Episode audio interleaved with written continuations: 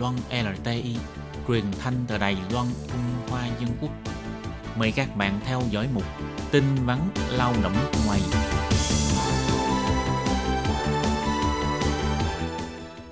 Khi Nhi và Thúy Anh xin chào các bạn. Xin mời các bạn cùng đón nghe chuyên mục tin vắn lao động của tuần này. Các bạn thân mến, trong phần tin vắn lao động của tuần này, Thúy Anh và Khiết Nhi xin mang đến cho các bạn hai thông tin như sau. Thông tin thứ nhất, đó là sửa đổi biện pháp phòng dịch dành cho thuyền viên nước ngoài trên tàu Viễn Dương. Có triệu chứng bất thường khi cập cảng hoặc là kiểm tra đột xuất sẽ phải cách ly kiểm dịch. Và thông tin thứ hai, đó là Cục Lao động thành phố Đài Trung công bố quy trình kiểm dịch tại nhà, chỉ tiếp nhận hồ sơ qua đường bưu điện. Hồ sơ bị thiếu hoặc không phù hợp sẽ phải bổ sung trong vòng 3 ngày. Và sau đây xin mời các bạn cùng đón nghe phần nội dung chi tiết của bản tin vắn ngày hôm nay.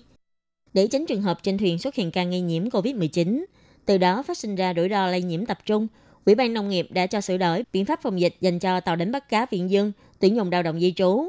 Từ nay khi tàu trở về cảng, đơn vị y tế địa phương sẽ tiến hành kiểm tra các triệu chứng ban đầu như đo thân nhiệt, ho, nghẹt mũi, sổ mũi vân vân. Hoặc trong thời gian kiểm dịch trên tàu, nếu phát hiện có triệu chứng bất thường, đều sẽ được đưa lên bờ để kiểm dịch cách ly theo hình thức một người một phòng. Gần đây, Ủy ban Nông nghiệp đã thông báo biện pháp phòng dịch dành cho tàu đánh cá Viễn Dương tuyển dụng lao động di trú. Chia quy trình kiểm dịch khi nhập cảnh của lao động di trú trên tàu đánh bắt Viễn Dương ra làm hai phần, bao gồm thuyền viên nước ngoài cập cảng theo thuyền và thuyền viên nước ngoài ngồi máy bay đến nhập cảnh. Đối với thuyền viên cập cảng theo thuyền, thì chủ thuê phải thông báo trước và gửi kèm đơn thông báo thông tin liên quan cho đơn vị chủ quản trước khi tàu về cảng 3 ngày, để đơn vị chủ quản tiến hành kiểm tra xem có trường hợp tiếp xúc trên biển hay không, cũng như là tiến hành đo thân nhiệt, kiểm tra các triệu chứng ban đầu. Còn đối với thuyền viên ngồi máy bay đến nhập cảnh Đài Loan, thì đều phải kiểm dịch tại nhà 14 ngày.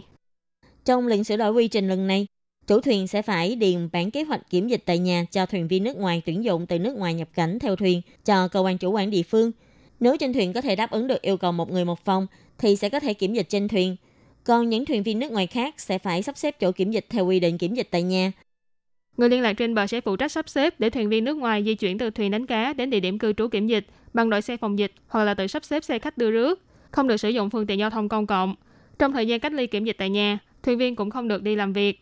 Trong thời gian cách ly kiểm dịch, mỗi ngày chủ thuyền phải gửi bản ghi chép nhiệt độ và tình trạng sức khỏe của thuyền viên nước ngoài cho đơn vị cảnh sát địa phương.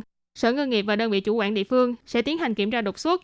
Nếu chủ thuê chưa sắp xếp chỗ ở cho thuyền viên kiểm dịch và cách ly như bản kế hoạch phòng dịch, ngoài bị phạt theo quy định, cơ quan chủ quản địa phương cũng sẽ sắp xếp chỗ cách ly cho lao động di trú. Nhưng phía sở nghề nghiệp sẽ truy thu lại chi phí với chủ thuyền hoặc với công ty môi giới. Và tiếp sau đây là thông tin thứ hai.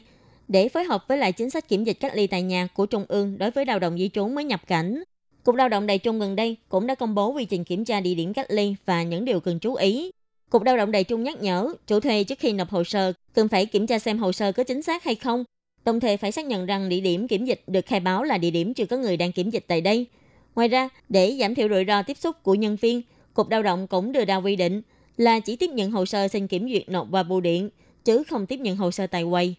Căn cứ theo quy định, trước khi chủ thuê hoặc công ty môi giới đăng ký thủ tục kiểm duyệt địa điểm cách ly kiểm dịch, cần phải kiểm tra xác nhận lại loại hình của địa điểm kiểm dịch và những hạng mục cần kiểm duyệt có phù hợp với yêu cầu của bản kiểm tra sát hạch thực địa hay không. Kiến trúc phòng ốc, nhà tắm, nhà vệ sinh, tường và cửa sổ vân vân đều phải phù hợp với quy cách cho phép. Ngoài ra để tránh xảy ra tranh chấp, trên bản kế hoạch kiểm dịch có yêu cầu ghi rõ địa điểm kiểm dịch. Chính quyền thành phố Đài Trung đã yêu cầu chủ thuê phải nêu rõ số phòng hoặc phạm vi nhất định và xác định địa điểm đó chưa từng được đăng ký để làm địa điểm kiểm dịch với phía cục lao động. Nếu cục lao động phát hiện có trường hợp cùng một địa điểm mà dùng để đăng ký làm địa điểm kiểm dịch cách ly nhiều lần, sẽ bị xử lý theo vi phạm là khai gian, khai báo không đúng sự thật. Ông Ngô Uy Chiến, Cục trưởng Lao động Đài Trung cho hay, từ khi Bộ Lao động có thông báo đến nay, đã có hàng trăm trường hợp xin làm thủ tục.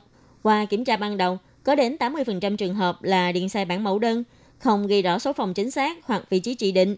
Cùng một địa điểm kiểm dịch được khai báo để làm thủ tục nhiều lần. Trang thiết bị của địa điểm kiểm dịch tại nhà không phù hợp quy định vân vân. Gần đây cũng đã thông báo cho các chủ thuê và công ty môi giới phải bổ sung lại hồ sơ.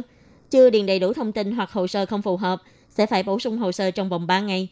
Cục Lao động nhắc nhở, nếu địa điểm kiểm dịch cách ly mà chủ thuê hoặc công ty môi giới cung cấp không đúng với sự thật nêu trong bản kế hoạch phòng dịch, sẽ phạt chủ thuê 300.000 cho đến 1,5 triệu đài tệ.